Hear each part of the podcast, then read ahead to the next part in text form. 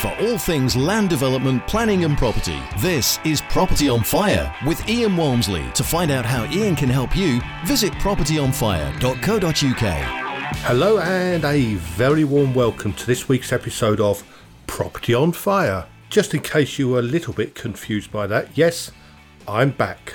I'm back, and we are at episode 21 now, so it's good to be back. And a big, big thank you to everyone who's emailed me, messaged me, WhatsApp me, goodness knows what else, and said, Ian, when are you recording another episode of Property on Fire? We really miss it. So here I am. I'm sorry it's been a long break, but I'm back. So, what do we have coming up on today's episode? First up, I'm going to give you an update on what's been happening over the last few months on our various development sites. I've been sent a couple of questions, which I'll be pleased to answer, and I'm going to have a bit of a rant. It's about a rather large company who you will know, you'll have heard of, um, and to be honest, it's been doing my head in a bit recently. Well, when I say recently, uh, it's been for the last year I've been battling with them almost on a daily basis, so that's all coming up. If we've got time today, then I'll be doing an update on my plans to expand and grow Planning Geek. So without further ado, let's get started. But before I do, please do like, review, and subscribe to this podcast and come with me on this property journey. Before I dive into what's been happening on our various sites, you may well have noticed that we now have a new housing minister, Stuart Andrew, who has taken over from Christopher Pincher. Stuart Andrew is actually the MP for Pudsey having both been a Conservative and a Labour member over the last few years. However, importantly, he is a landlord, and from what I've heard, he's said to be in favour of permitted development rights, but he is against greenbelt development. So we'll have to wait and see as if we get any assistance from him being housing minister. Michael Gove, of course, remains as his boss as a Secretary of State within the, and this is, this is a bit of a mouthful, the DLUHC, or Department for Levelling Up Housing and Communities to give it his full title. Now, just because the government loves acronyms and TLAs or three letter acronyms, this used to be known as the MHCLG and before that the DCLG. Is it going to be a load of TOSH um, with him? But hey, I don't know. We'll have to wait and see. Okay, update from our sites. Now, if you're a new listener to Property on Fire, first of all, welcome. And if you haven't been listening, you've probably forgotten what on earth I've been doing for the last few years. So I'm just going to give a little bit of a recap on our three sites that we've actually got going at the moment, just so I can then give you an update upon what's happening. First up is our site in South Devon. This was a commercial conversion and was originally county council offices and before that a care home. I purchased this about five years ago now, or four or five years ago. And to be honest, having lost the last couple of years, I do rather lose track of time. I'm not sure if you feel the same. This former office block, uh, we've actually converted at the moment into 22 flats of which I'm pleased to say that the vast majority are now sold. We only have two remaining to be sold, of which the other 20, I think there's something like 15 or 16 have now moved in. And it's quite nice to actually see curtains and other bits in the windows rather than for sale boards. So we're about to move on to phase two or phase 2A really on this particular site. Uh, we, we actually had planning permission to remove the pitch roof and we're going to stick an extra floor in place of that pitch roof, which will then become duplex with the floor below. This will create an additional four two bed duplex apartments, all of which will have their own balconies overlooking the countryside of South Devon. I did manage to obtain planning last year for an additional five flats to be built in airspace uh, on this building.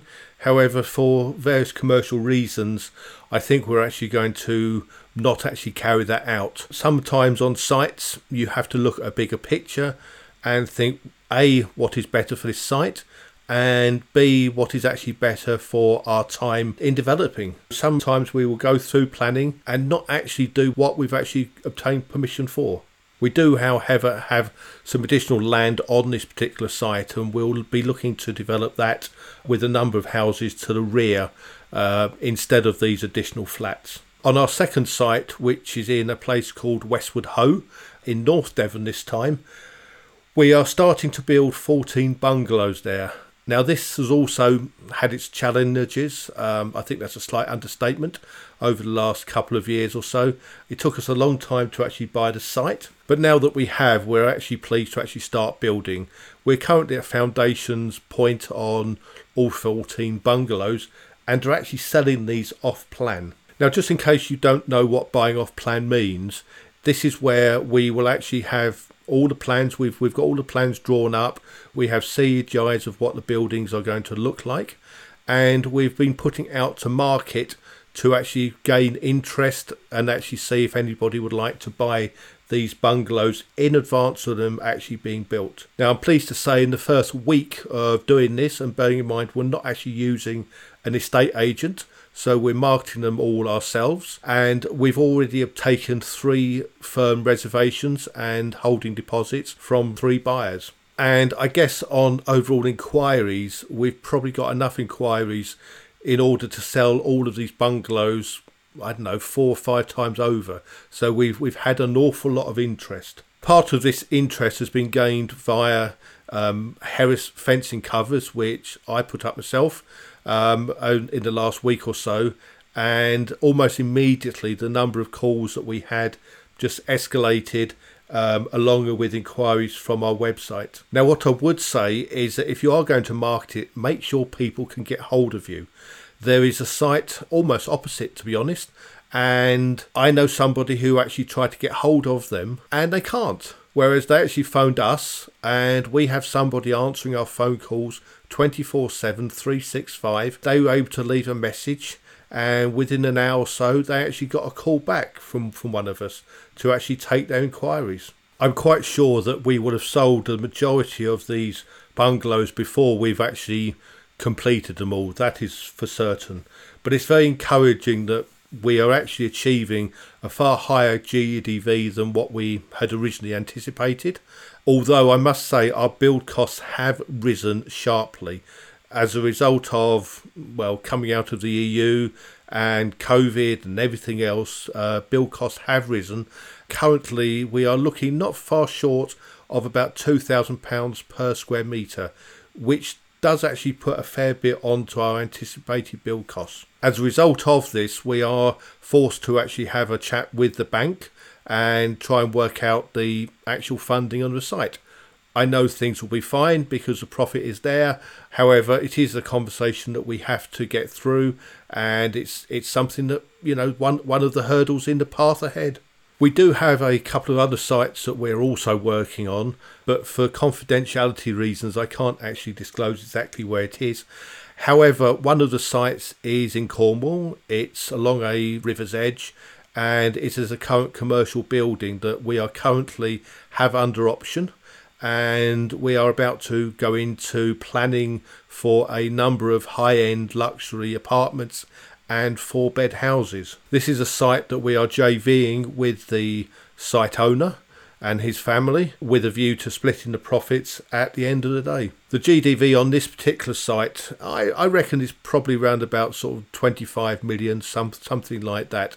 Um, so it should be a very, very nice site and looking forward to actually building this one out in the near future. Well, when I say near future, that rather depends upon the planning process. And that at the moment from experience is probably about a year. I'd like to think it's an awful lot quicker but in reality i think it's going to take a little while for that to go successfully through planning. But i think even the current owner will say that the the building on the site as it stands has seen better days. To be honest it's not really viable in its current condition and really does need to go we also have another couple of land deals that we are involved in with landowners, and they're based on options. They're very much a even longer term thing, perhaps next five, ten years. It very much depends upon how successful we are at going initially for an outline planning permission and then a full planning permission after that. So some of them are going to be needed to have a, a good long chat with a local authority However, one or two of those are in areas which do not have a five year housing supply, so we'll have to see how they turn out. Okay, the first question this week has come from Ryan. He sent me a message via the contact form on the Property on Fire website, so thank you, Ryan, for doing that. Now, he's asking me about extensions on his property. The first thing I do is have a quick Google search and look at the satellite view. And by the way, if you don't get a good Google satellite view, have a look at Bing Maps because Bing Maps also has some very good satellite views and may actually be better than the Google version. I did have a quick look, and my first reaction is whoa, let's be a little bit careful here, and I'll explain why. Most of us will walk into our back garden and think, right, this is the back of the house. Well, it's not quite as simple as that with some houses under the General Permitted Development Order or GPDO for short. And the problem with a few older houses is the fact that you have what is called an outrigger. That is what I know it as. You may know it as something else.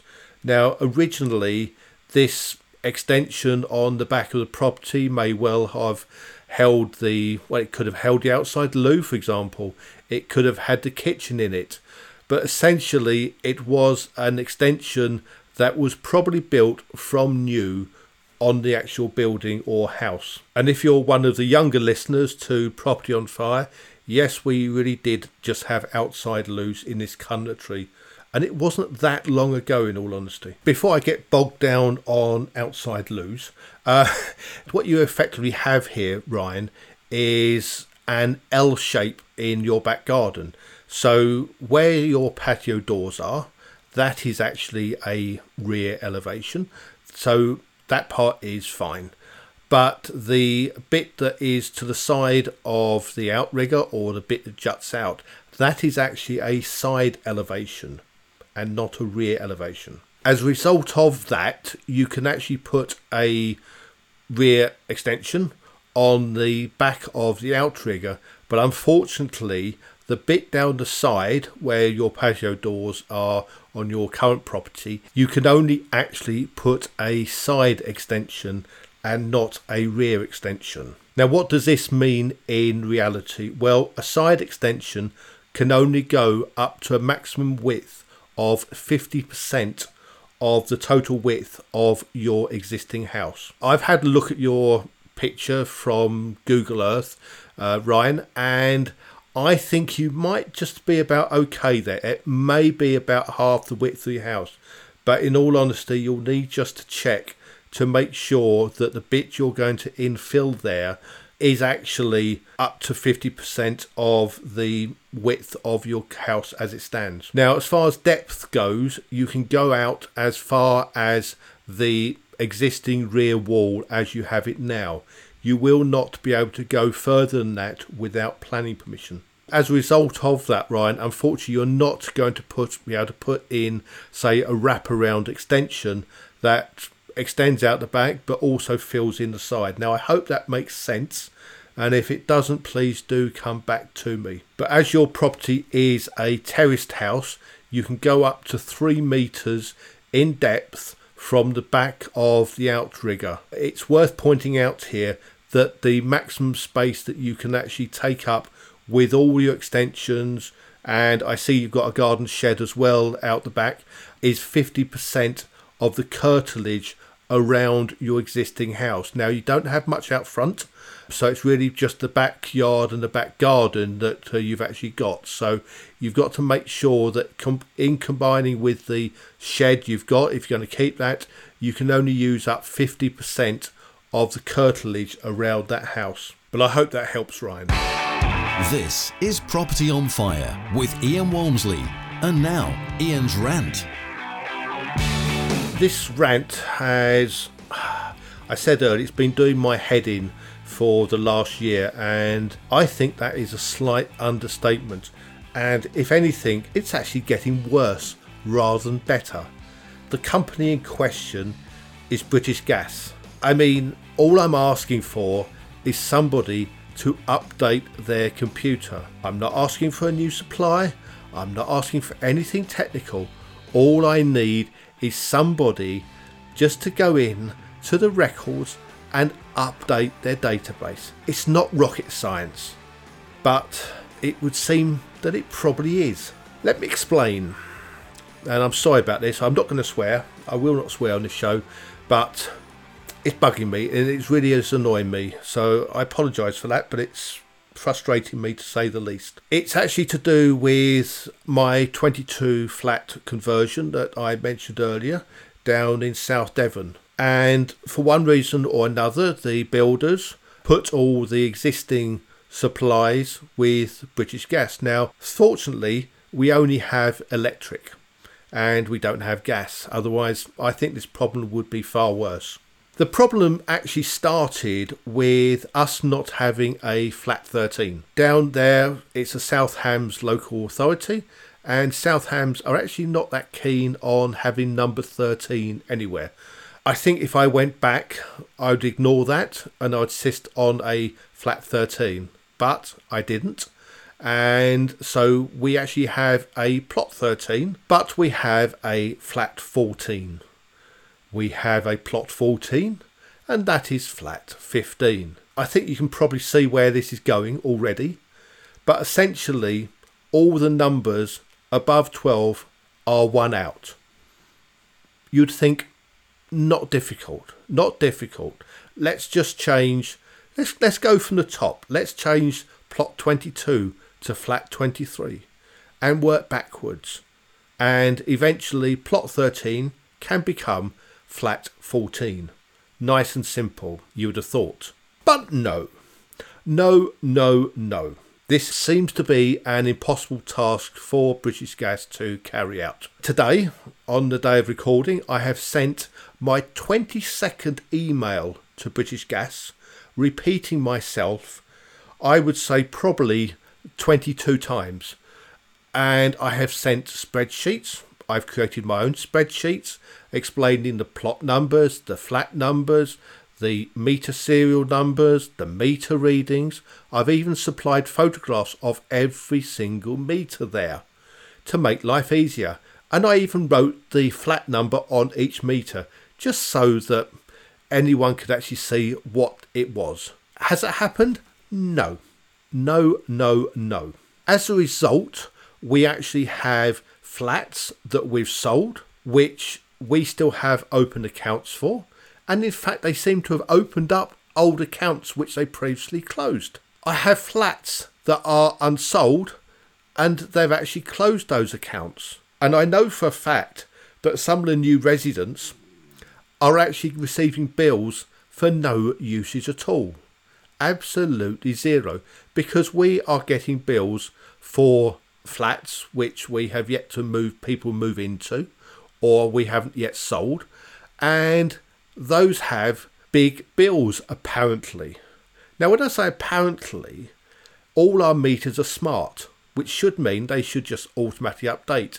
Is that happening? No. Well, it was, but for some reason they're not auto updating now. And on some of the flats, on the accounts which are open, it shows zero meter readings. How is this even possible, British Gas? How? It has already been escalated to the escalations team, who are not very good at escalating, I've decided. I've gone to complaints. My first complaint all the way back on the 29th of March last year. Nothing happened to that one. I then sent it in written form, recorded delivery. I sent that last month, and that did actually generate a response from the complaints department who, to be honest, phoned me up yesterday, which was nice. I actually had a human being phone me up from Gas. It's always a pleasure. I do like speaking to them.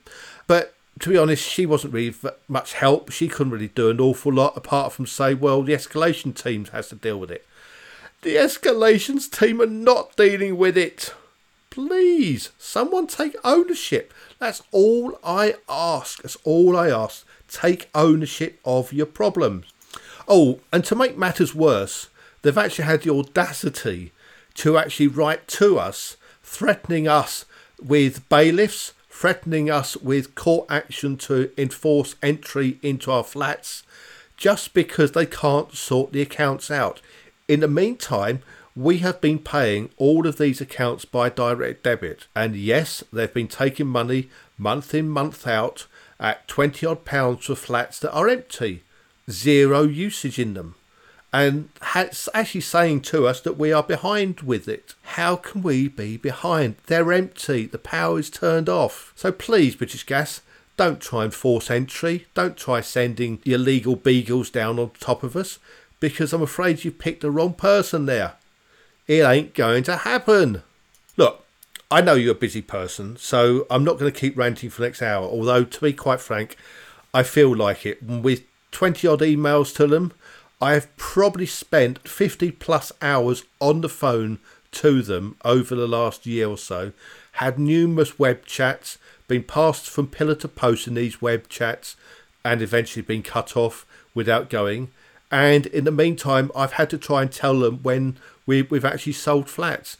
It's a nightmare. It's a complete mess. So, if I can give you one tip, if you're doing any conversion, just pick flat 13, please, because you'll make your life a heck of a lot easier. If we do manage to solve this problem with British Gas, I will let you know in a future episode.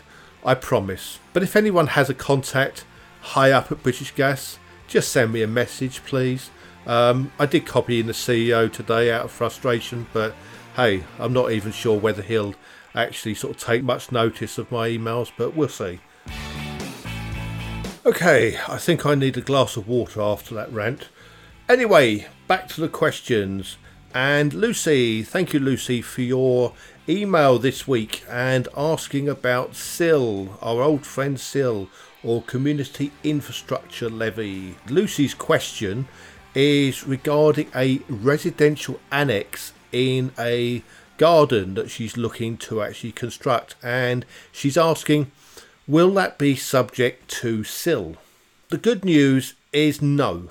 Um, as long as it's within your main residence. However, if you actually were to let that annex out individually within the next three years, or the annex is sold off separately uh, to the main house, or indeed it is used as a separate dwelling in any way, then they will be able to use a clawback position. The local authority will be able to claw back and claim CIL for that annex in a period of up to three years. So if your plans go beyond uh, using as an annex, as part of the family use and it remains ancillary to the house, then no, you're fine. But if it goes beyond that, then I'm afraid, yes, CIL will be chargeable and it will get backdated to the time of the actual building of that property or the completing, should I say, of that annex.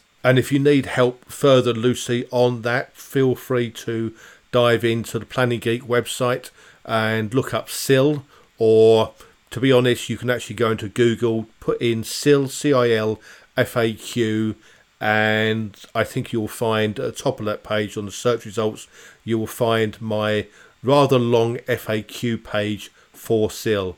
And that actually runs at the moment to some 34 questions, of which yours is actually there as well. So if you've got any other questions, or if anyone else has got questions surrounding CIL, then check out my FAQ page on the Planning Geek website. Just before I go, I did mention at the very start that I would try and fit in a slight update to Planning Geek and where I see that going. So, not only am I a developer, um, I like to call myself a developer who loves planning.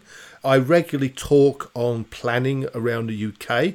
I'm now getting back out onto the road and I also still speak regularly to various mentees uh, for other mentors around the UK. And if you want me to speak at one of your events, then please do get in touch with me. However, as far as Planning Geek is concerned, it currently extends to around about 200 pages, but it is my intention to actually dramatically grow that over the next year. And I want Planning Geek to become very much a one stop shop for anybody within development or anything affecting planning or whatever. And as a result of that, we are looking to expand. up until this point, Planning Geek has solely been me and nobody else, to be honest. Uh, I have written the site. The site's been in existence for around about five years, and, and I have grown it just on myself. However, as I go forward, I can't do everything on my own. And as a result of the success of the Planning Geek Facebook community, which is just about to tick over to 5,000 members as I'm talking and recording now, we're actually looking to team up with a number of experts. Having put a message out a couple of days ago, we've probably had about 15 to 20 experts contact us over various disciplines and expertise in and around property and it's really really really great to hear from every single one of them and if you are an expert and wish to get involved then send an email to experts at planninggeek.co.uk and we look forward to hopefully working with you in the future. Now, going forward, I can't do this on my own, and so I'm very pleased now that I'm joined by Colin Smith, who will be assisting me going forward and growing and developing Planning Geek. And one of those plans we actually have is to get out there and actually run a course or two to actually share our knowledge, our experience of both planning and development, and hopefully giving you an awful lot of tips as to how you can benefit from our knowledge and our experience over the years. So, I'll be giving details of that course uh, that will be coming up very soon in a future episode of Property on Fire. But rest assured, Planning Geek is only going to grow from here, and I'm looking forward to the future of Planning Geek. Anyway, it's great to be back, and once again, my apologies for the absence over the last few months. And rest assured, I ain't going anywhere, folks, and I'm back. So, if I can help you in your property journey throughout 2022 and beyond, then please do get in touch keep safe, and I look forward to chatting with you on the next episode of Property on Fire. And fingers crossed, I might have got somewhere with British Gas. I hope. Property on Fire with Ian Walmsley. Please use your podcast app to rate, review, and subscribe to the show. And if you'd like a question answered on a future episode, email ian at propertyonfire.co.uk.